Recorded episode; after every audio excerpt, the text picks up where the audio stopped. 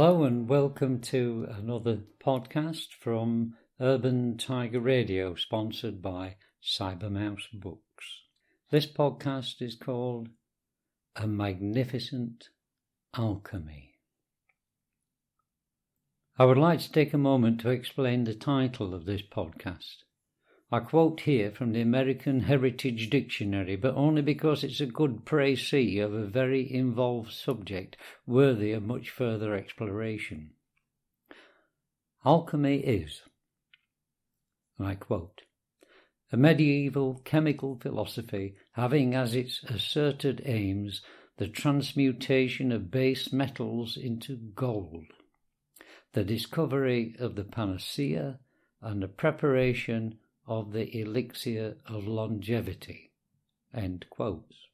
Medieval alchemists, sometimes a tricky lot, sought to fool kings and other wealthy people into parting with their wealth by demonstrating their ability to transmute lead, the basest of metals, into gold. They did this by sugaring the pot.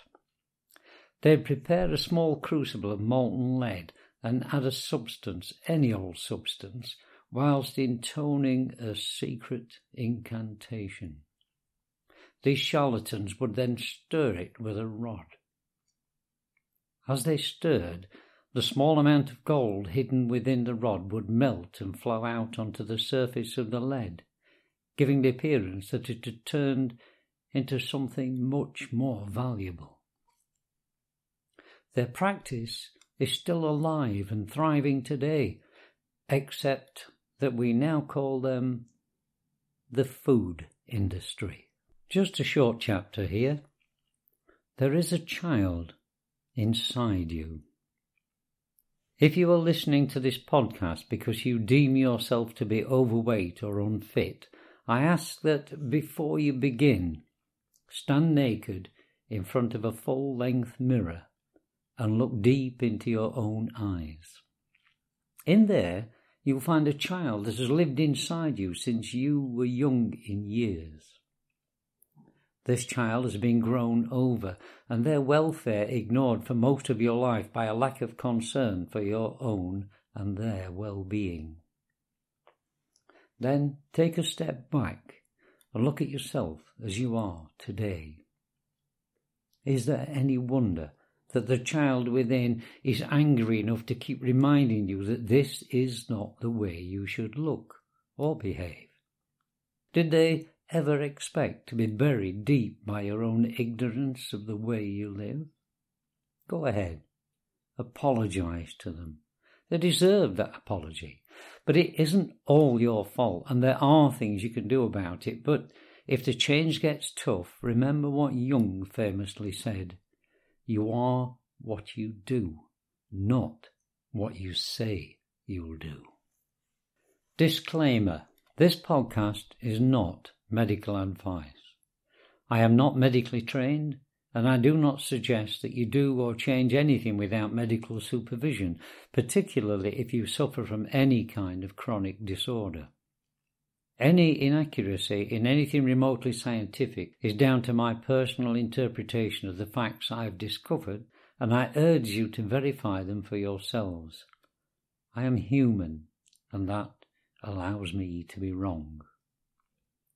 The information in this podcast may not be as appropriate for everyone as it has been for me, because, after all, we are individuals. Over a number of years, I've arrived at conclusions regarding my own health that I now feel are being justified in the press, books, and scientifically reputable sources.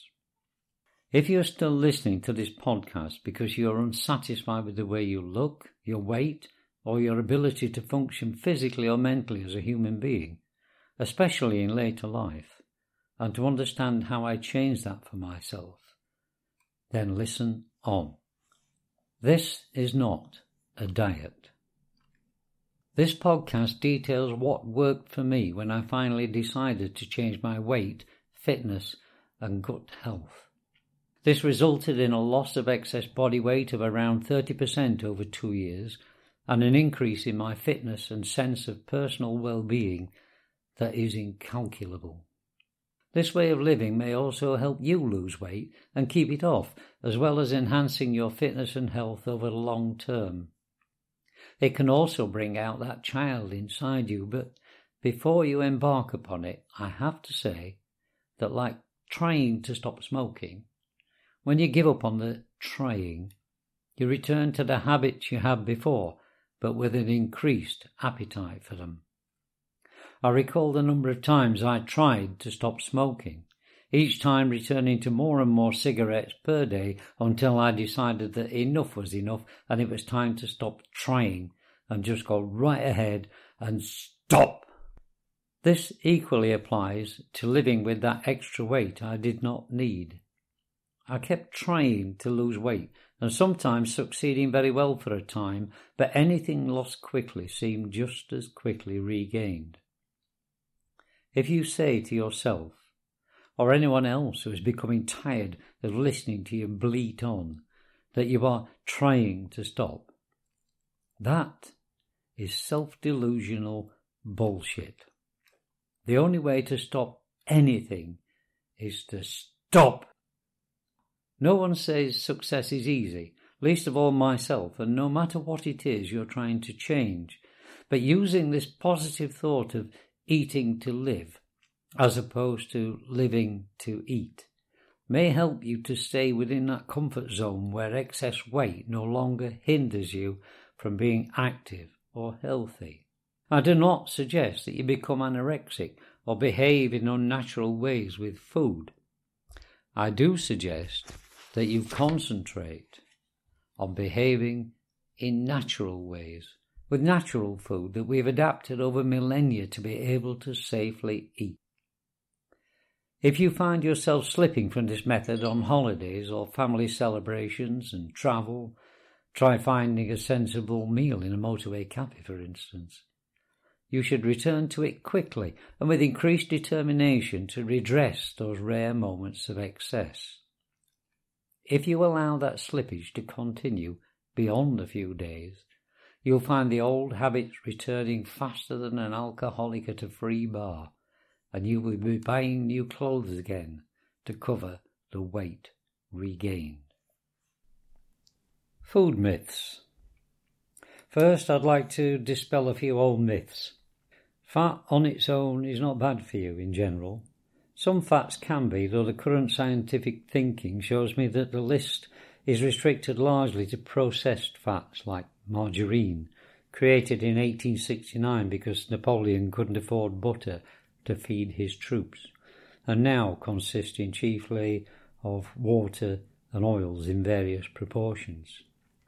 If you want to check this out, look on https://en.wikipedia.org/wiki/margarine.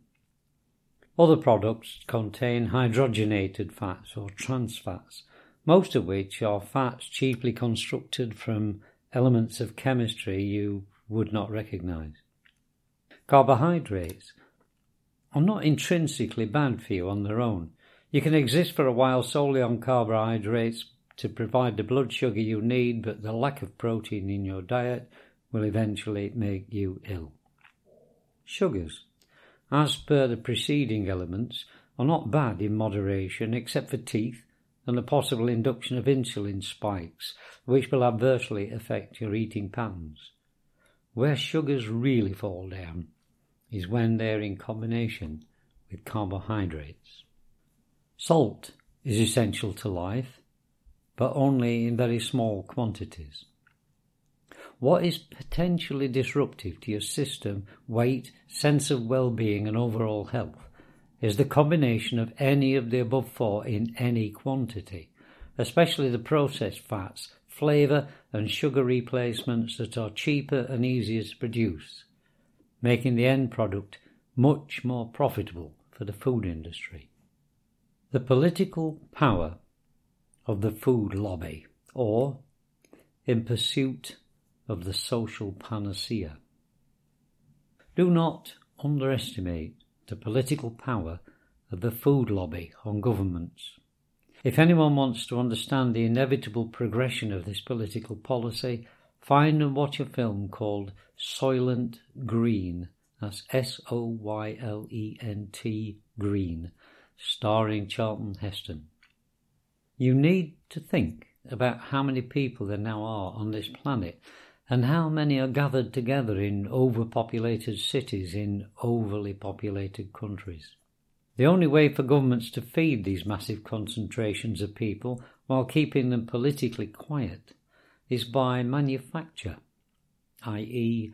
feeding them on easily available and bulky, cheap grains and sugars, at the expense of sufficient natural proteins and by chemically processing replacements for the more expensive ingredients in order to make these foods acceptable to the palate.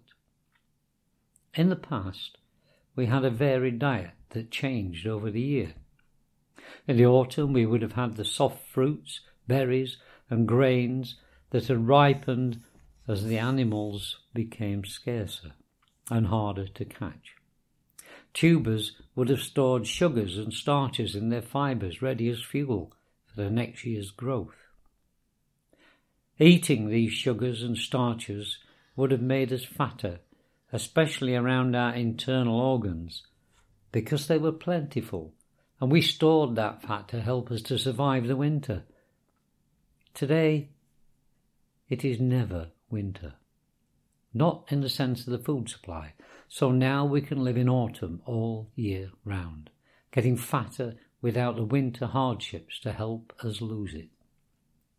Some social historians, like Yuval Noah Harari in his book Sapiens, consider the agricultural revolution to be the worst thing that has happened to the human race because it created the potential for cities and transcended natural evolution by allowing food to change from becoming a seasonally obtainable right into a commodity ripe for political and financial exploitation.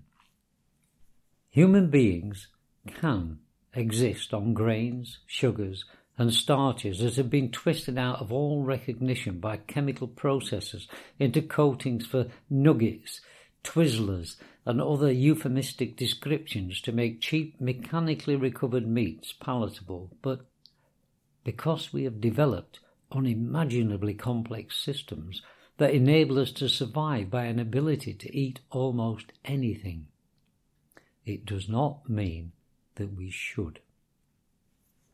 Triggers. Your brain has a built-in trigger to tell you when your system is full and when proteins from whatever source, either plant or animal, are digested and entered your bloodstream steadily, they trigger this response and stop you from overeating. Grains, particularly wheats, heavy starches like potatoes and rice, and sugars of all kinds, do not so readily trigger this mechanism. In fact, they delay it so well that even when your stomach bloats and you can see that you are full, your brain can still be telling you to eat more. You keep on eating until eventually your brain says, "Stop!" Too late. Wheats, starches, sugars and salts also require more water to digest them, and your body needs to resource this. Your brain, once a typically modern food pattern has been established, even over a short period, recognises the need for the extra water and stores it all around your body in readiness.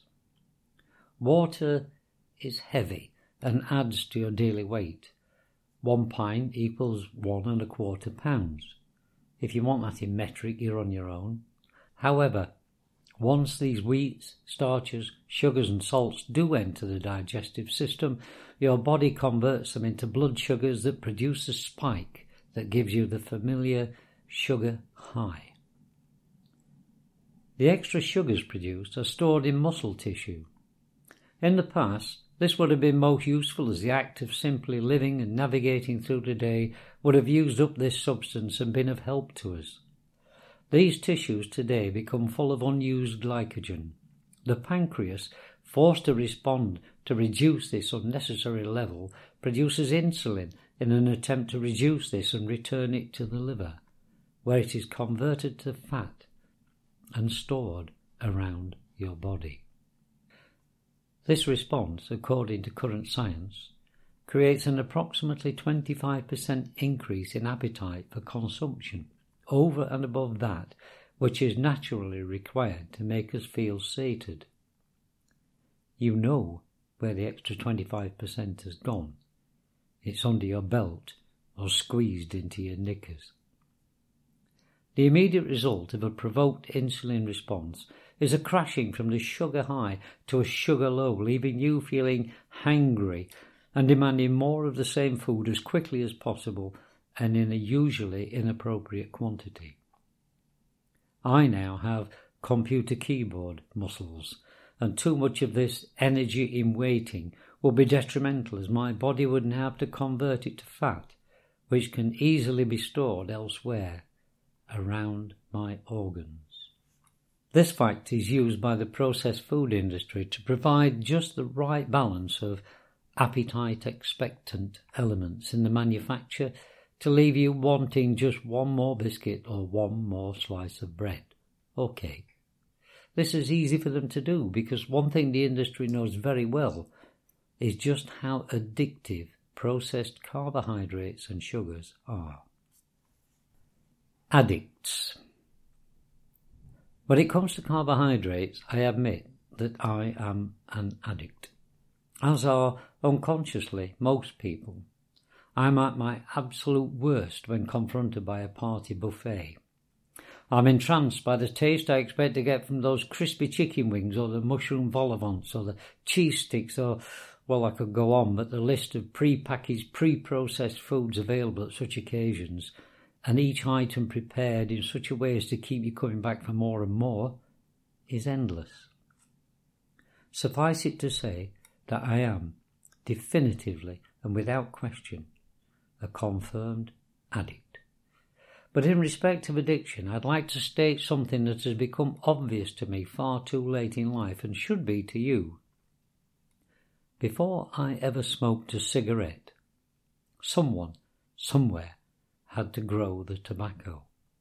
Perhaps they understood it had potential as a personal habit, but maybe they grew it because they had succumbed to the habit themselves. Then someone quite entrepreneurial recognised this new habit and decided to profit from it. His name was Sir Walter Raleigh. Tired of tobacco having to be constantly relit, some fool then introduced saltpetre into it to keep it glowing. Fine for the tobacco industry, disaster for your lungs. Raleigh was the beginning of a not-so-very-long train of events, starting with Native American crops that ended up with a processed cigarette in my 11-year-old mouth. It's the same with people addicted to alcohol, cannabis, heroin, cocaine, crack and lately ketamine. If they had to make it, grow it or process it for themselves, it would remain a very localised personal problem, and not one for society at large. The food industry understands our human propensity for addiction. Not only does it understand the fact, but it also understands exactly how to feed the legal need and profit from it. The Magnificent Alchemy of Processed Food, or how to change their base materials into your gold. There's a tremendous amount of literature and research out there that I've long studied and drawn on here regarding the way in which the industry uses the capability it has to reduce base items such as grains, starches and sugars into many, many different shapes, tastes and textures. So I'm not going into it here. If this podcast has been of interest to you and you want to know more, go and take a look at or listen to Zoe.com, that's Z or Z if you're American, OE.com, Zoe.com. It's free to listen to as a podcast. To the food industry, it doesn't matter what else is lost in the process. Fibre can be reintroduced for textures that we enjoy exercising our teeth on, or removed and a residue blended into that silky smoothness that we ice cream ourselves to comfort with. Even taste lost in the process, can be reinstated or enhanced through identifying the chemicals that create those tastes in natural substances, then recreating them in vast, cheap quantities in vats that have never seen a plant. Anything that says extract of or essence of should be as suspect as the old cigarette ads, "You're never alone with a strand," or "Welcome to cowboy country." Any foods, snacks, treats that suggest, sometimes blatantly, that they are a healthy option should be ignored totally, along with anything that may suggest it is one of your 5 a day. In fact, anything with the word health on the label is a dead giveaway, especially, but without exception, fruit juices or drinks. They are incredibly full of cheap sugar. Cough or eat your way to an early grave, it's your choice. This is only one of the ways in which the food industry assaults your susceptibility. Remember, the food industry does not have a commitment to your well-being. They're not altruistic in any sense. They have no loyalty to you or anything else except their financial bottom line, and they don't care if your own bottom line becomes grossly out of shape in the process. If, in fact, through the ever-persuasive media, this extra weight can be made acceptably fashionable in a way that it is attempting today, then so much the better for their continuing profitability. Marketing, or the secret incantation. In order to expand their profitability, the industry resorts to marketing. Marketing has become a modern-day industry that is a modern-day evil when misapplied. At its best, or worse, that division depends on whether you are a perpetrator or victim. It's so subtle that you don't notice it. The intended target is unconsciously influenced by it. The only way to counter this attack is to recognise what marketing actually is. Every billboard or road sign, TV or magazine ad is attempting to convince you of something they have to sell, usually subliminally, because your forebrain doesn't really have the time to digest all this information at one go. Repetition of the message over a period is what makes the sales harpoon penetrate your consciousness. And once it's in, it does not matter to the marketing practice whether the product is a benefit to you or not, so long as they separate you from your money, which is precisely what they're paid to do. To make it simpler, have you ever wondered why the sweets and chocolates, all of which are highly profitable and addictive, are placed at child height beside the supermarket checkout? It's because that influences your children to influence you. You may not be susceptible to that marketing when it's in your face, but you are susceptible to the happiness of your child who's been emotionally disrupted by marketing practices. Remember the TV ads where your children or husband came home from school or work and were joyously happy because you'd sprinkled the carpet with talcum powder, then hoovered it up again? Well, the marketing industry is still laughing its socks off at that one. How many women worked their nuts off making the house shine with a particular polish because that made them a perfect mother with perfectly happy families who rushed home to greet and thank them? Did you use more washing up liquid because your mardy-arsed child was waiting to make a rocket out of the bottle? Did it work for you emotionally? Do you remember achieving that level of perfection? No, and I don't either. So why should we believe them about anything else? How to expose the alchemist, or your best chance at longevity. Read the label. As a rule, foods that have no labels are better for you than anything with one, but having made that huge swerve of choice to avoid the marketing hype, you then have other choices to make, but they get easier. To break the above rule for a moment, some foods are packed, usually lightly, in order to preserve freshness, moisture content, or to prevent bruising.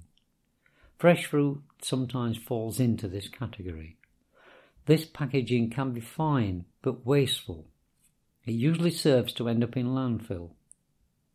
But to reinforce the rule against packaging, when you do pick up an item similar to the above, please read the label. If it contains anything that you would not find in your own kitchen cupboard, put it back on the shelf. Who carries a jar of carrageenan on their shelf, or a bottle of xanthan gum at the back of the drawer, let alone a packet of monosodium glutamate or sodium nitrate, guar gum, acesulfame potassium, sodium benzoate, aspartame, etc., etc., etc., or such as maltodextrin, which can be dangerous for celiacs, or dibasic calcium phosphate, an additive in most breakfast cereals, also very high in salt, and in toothpaste, enriched flour, and noodles.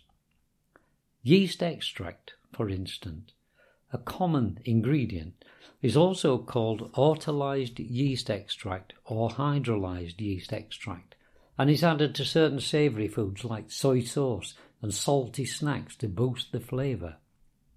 It's made by combining sugar and yeast in a warm environment, then spinning it in a centrifuge and discarding the cell walls of the yeast. Did Maid Marian make that for Robin Hood? No such friar took. Watch out for anything ending in O's, fructose, sucrose, lactose, glucose, for example. These are all sugars added to enhance the flavours lost through processing. Any celiac will tell you, do not buy tinned soup. The level of wheat content used in any tinned, dried or processed soups and stews would make them ill. It's not helping you either. It's there to bulk up the content, and also because, apart from the water, it's by far the cheapest ingredient in the tin. If it doesn't taste enough of carrots, tomato, celery, whatever, chemicals will sort that out, and or more sugar, and or more salt. If you are unsure, read the label. Remember those popular boxes of cake mix? For some years I worked in a factory which they euphemistically called a bakery, and it was nothing more than a chemical plant. Flavourings, colouring and raising agents arrived in bags and were mixed in the right quantities with bland processed flours, salts and sweeteners, then boxed and shipped out. The only baking I ever observed was in the laboratory, where they tested experimental product for new chemical combinations. This is not food, as our ancestors would recognise it. Not least because the bakers drove forklift trucks. If you can accept any of the foregoing premises, then you're already on your way to a better shape. Moving on, what should you eat and what should you avoid? I can only speak from personal experience here. From now on, I am telling you what worked for me, how I applied it and still do to this day, and remind you that this is not medical advice. Doctor's advice. I count myself lucky to have discovered what works for me after many years of trying different diets, including Atkins, meal supplements, shakes, etc. You name it, I've probably tried it, and ended up being heavier than I started within a few weeks of ceasing the diet, largely because these complex ways of eating are either totally boring, very expensive, unnatural, or impossible to sustain over more than a few weeks. One thing I have to make clear is that for most of my life, living on a so-called normal, or to coin my own doctor's phrase, a middle-of-the-road diet, I experienced acid reflux and indigestion on such a grand scale that I had to take constant medication for it. By adopting my current lifestyle, I've been able to dispense with medication for this condition, resorting to it only rarely after falling off the wagon. Usually Christmas and birthday cake, I get two. Serves me right for being born at Christmas. If a doctor suggests a middle-of-the-road diet for me again, I'll tell him that flattened hedgehogs and badgers are in short supply these days. But not all doctors' advice is misguided. Back in around 1956-7, my father, who suffered from thrombosis even as a 30-year-old, was constantly advised that he needed to lose weight to ease the strain on the arteries in his legs. He had an active job as a plumber and wasn't overweight by today's elastic standards, but at 6 feet tall and 17 stone it was more than he needed. He tried repeatedly to just eat less, as was the advice at the time, and failed. Then one day, in my presence, his doctor told him categorically that if he stopped eating bread and potatoes, he would certainly lose weight. Dad used to take pack-up sandwiches to work, and he was to stop that too, and take food in a box. It worked. Within a year, he was down to around 14 stones, but such was the power of habit, not just his, but that of my mother and everyone around us, that gradually his diet normalised back to where he'd been before. And so did his weight. This memory was the belated trigger for my own research on the subject and became the basis of the lifestyle I eat today. If anyone asks if I care about any consequences from this eating arrangement, I always say that I'm following doctor's advice. Changing the guard. So what do I eat? And how do I eat it? It's actually quite simple, with only a few things to work at. But one thing to remember here is that no worthwhile change is instant. All things take time. And to change the relationship between your body's response and the food you put in it also takes time. I reckon it's around 6 to 8 weeks to change your microbiome content, so that it begins to bring about this improvement that you were expecting. During this period, you may experience energy fluctuations, changing bowel movements, and probably a lack of will to see it through. These symptoms are because your gut has become so used to the consumption of crap that it has developed special microbes to deal with it. What you are now doing is changing the guard. Accepting why it is you are doing this and how much you want to succeed will get you through this period and out into clearer and better energy levels. Like I've said before, you have to really want this. Fermentation. One amazing thing that I introduced into my diet was fermentation. Fermentation is nature's way of transforming naturally occurring sugars and fats into forms that we can digest without harming our gut microbiome or sparking an insulin response. These fermented foods introduce beneficial naturally occurring bacteria into our digestive systems that have been depleted by factory-processed food, most of which is sterilised to the point of killing off anything useful to us. The bacteria in the microbiome of our gut lining are essential to our well-being and have lived with us since time immemorial, despite our most recent attempts to kill them off. These bacteria digest the food we eat on our behalf, busily converting them into fuel and releasing the nutrients that we require for life in an easily accessible form directly into our gut lining and from there into our bloodstream. If the food you are eating is easily digestible by these bacteria and doesn't require special treatment by the body's resources, then nutrition is simpler and hits that "I am full" trigger more quickly. Foods that are unnatural or difficult to digest deplete your bodily resources and energy. Remember idle pie? I slept too many of those off in front of the TV. The immediate revelation to me was the introduction of kefir into my diet. The kefir I make at home is derived from the solids in milk, including the fats and sugars. What we do with kefir is to capture some of the good bacteria and encourage the direction it naturally takes into what is now well known as a beneficial form. The bacterium in kefir separate the milk sugars and fats from the acidic whey that constitutes approximately 1/3 of full-fat milk. It then digests these sugars and fats in the jar into extremely nutritious forms full of those bacteria that aid our digestion. Finished, it bears a strong resemblance to cottage cheese. Don't throw it away, it makes good stock for soups and homemade stews. If you want to see how this fermentation works, you can ask me for a copy of the video I made about making your own kefir.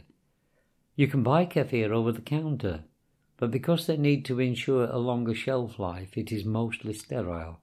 So while it tastes like kefir, it may lack a lot of the things that make it a worthwhile food.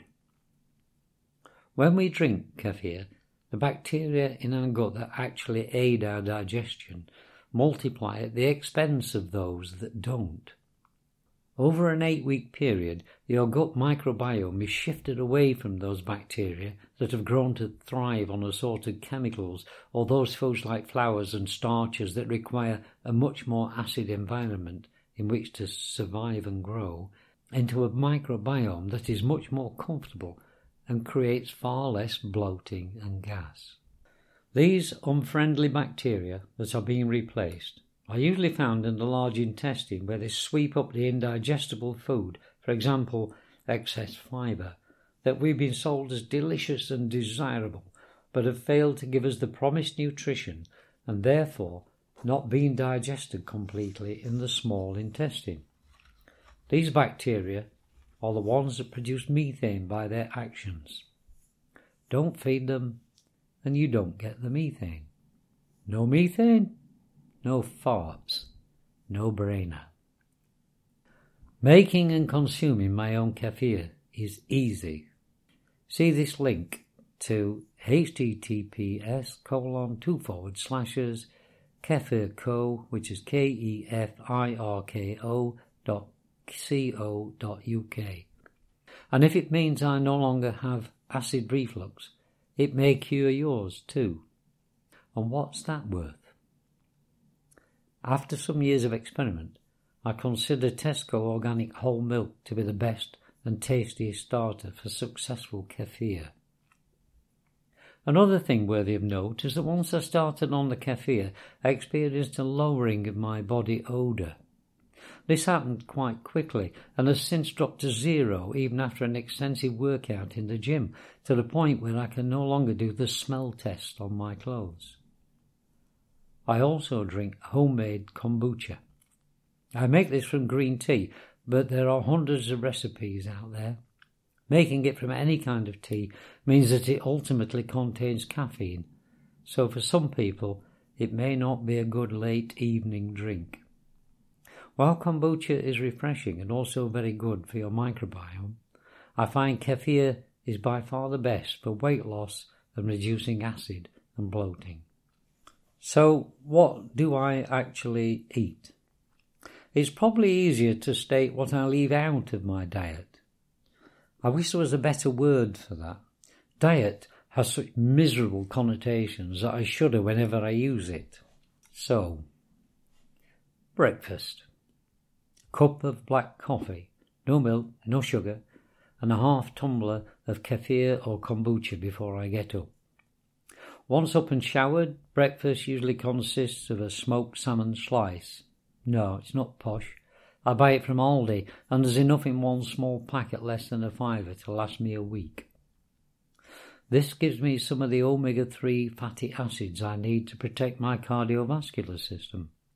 Plus, a generous slice of iceberg lettuce with 4 slices of cucumber, 5 rings from a pointed Romano pepper, and 2 tablespoons of cottage cheese.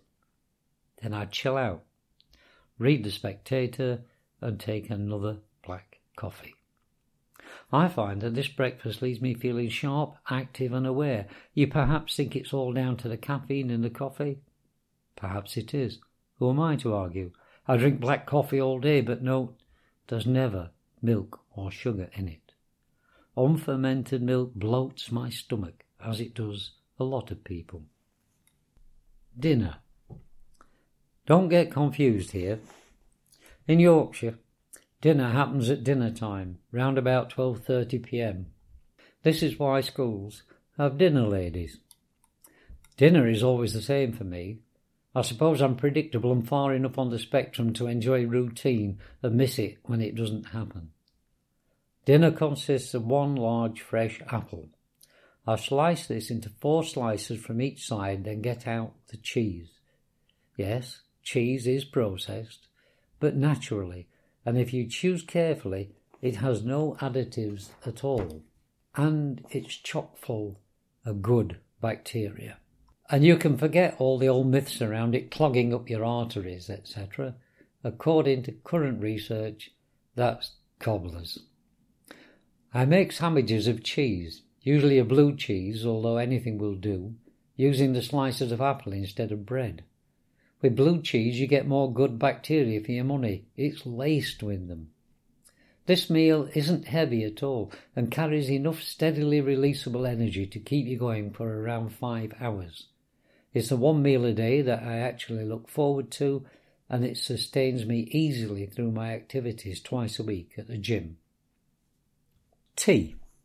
Like any good Yorkshireman, I eat tea at tea time, not supper like pretentious people. This is a meal that I usually begin to prepare at approximately 5 to 5:30 p.m. and eat by 6 o'clock. I eat meat with this meal, although it's usually, but not exclusively, chicken. I was given training in preparing Indian food by a very good friend, Amarpal Harar.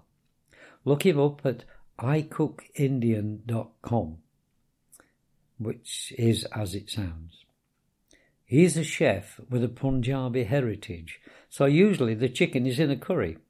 Homemade curries are brilliant for all sorts of reasons. You can't control what goes into a takeaway, so make your own.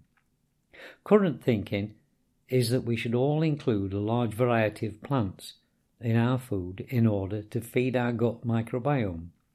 One way to do this meaningfully is to introduce more spices into whatever you cook. I use the following regularly: olive oil, extra virgin and lots of it, turmeric, fresh ginger, a lot of, garam masala, which translates as warm spices, chilli, live, flakes or powder is recipe dependent, fennel seeds, coriander, seeds, powder or preferably fresh, fenugreek, onions, lots of, shallots instead of garlic, I'm a vampire, mustard seed, paprika, basil, cumin, cardamom, oregano, thyme and sage. I also use a lot of mushrooms and bell peppers, all 3 colours, and cauliflower, which is also good in curry fried early amongst the onions. Slice the florets thinly. I also add garden vegetables, including bean sprouts, stir-fried in spiced olive oil. I occasionally add a tablespoon of smooth peanut butter to make a satay, but no potatoes, ever. If anyone wants a good curry recipe, please ask me at urbantigerradio2@gmail.com. They're free. Whenever we go out to eat an Indian-style meal, which in Sheffield tends to mean a Bangladeshi-style meal, we are always offered some kind of flatbread or rice. On a subcontinent, people use the flatbread instead of cutlery. They tear off a piece and use it as a shovel to scoop up the meal proper and fill their mouths with it, so it's there for a reason. The rice is on the plate because it's cheap. And as a carbohydrate, it has the advantage of making you desire more of that and less of the more expensive ingredients. It looks like you're getting a good deal. We're back to marketing again, but this time with a small M. It fills your belly, but not your brain. To those of us who use cutlery, the bread has the same effect as the rice.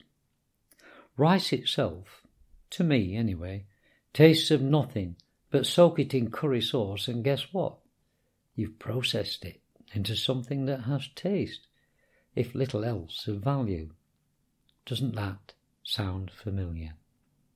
By the way, don't substitute chips or fries for the rice, that's twice as bad. Add a vegetable side dish instead. Not having the flatbread, chips or rice, I eat as much as I want of the curry without feeling bloated or underfed. The brain switches off my appetite early and I go away sated, not stuffed. I never measure my food. I never count calories. I never have to think about it. Now comes a very important part. After my tea has had a few minutes to assert itself, I have a nardicot, which is an easy peel small orange, to cleanse my palate. I usually have this before 7 p.m, and that time is important for the following reason. Daily fasting. This is not difficult to achieve and brings tremendous benefits to the microbiome by giving it time to complete its task of carrying out daily repairs to your immune system. A 14-hour fast is recommended and is easy to achieve. Stop eating at 7 p.m. and take breakfast at 9 a.m. Most of that time, you're fast asleep anyway. When you wake up, there'll still be enough fuel in the tank to take you out or to the gym for an hour before breakfast if you wish. A lot of people who eat later than 7 p.m, perhaps due to work restrictions, delay breakfast until later in the morning or skip it altogether. This fasting is very important for your gut health, your overall metabolism and levels of tissue inflammation, and is also beneficial to your weight. Most of what you eat after 7 p.m. ends up in the places I mentioned previously. I know, because I used to do it too. This is probably the only part of our poor eating habit that requires major willpower, because we eat at those times out of pure boredom, but after a few days or weeks of this, it becomes routine, and you find it much easier to deny the urge to eat senselessly. Biscuits, crisps, or chocolates are purposely designed to fill this void between eating a meal and going to sleep. If you're determined to lose weight, go through the cupboards and throw them all out, and don't buy any more. Remember the snack they said you can eat between meals without ruining your appetite? Marketing bullshit. These snacks are temptation incarnate, and no, just having the one will not do. Remember how addictive they are?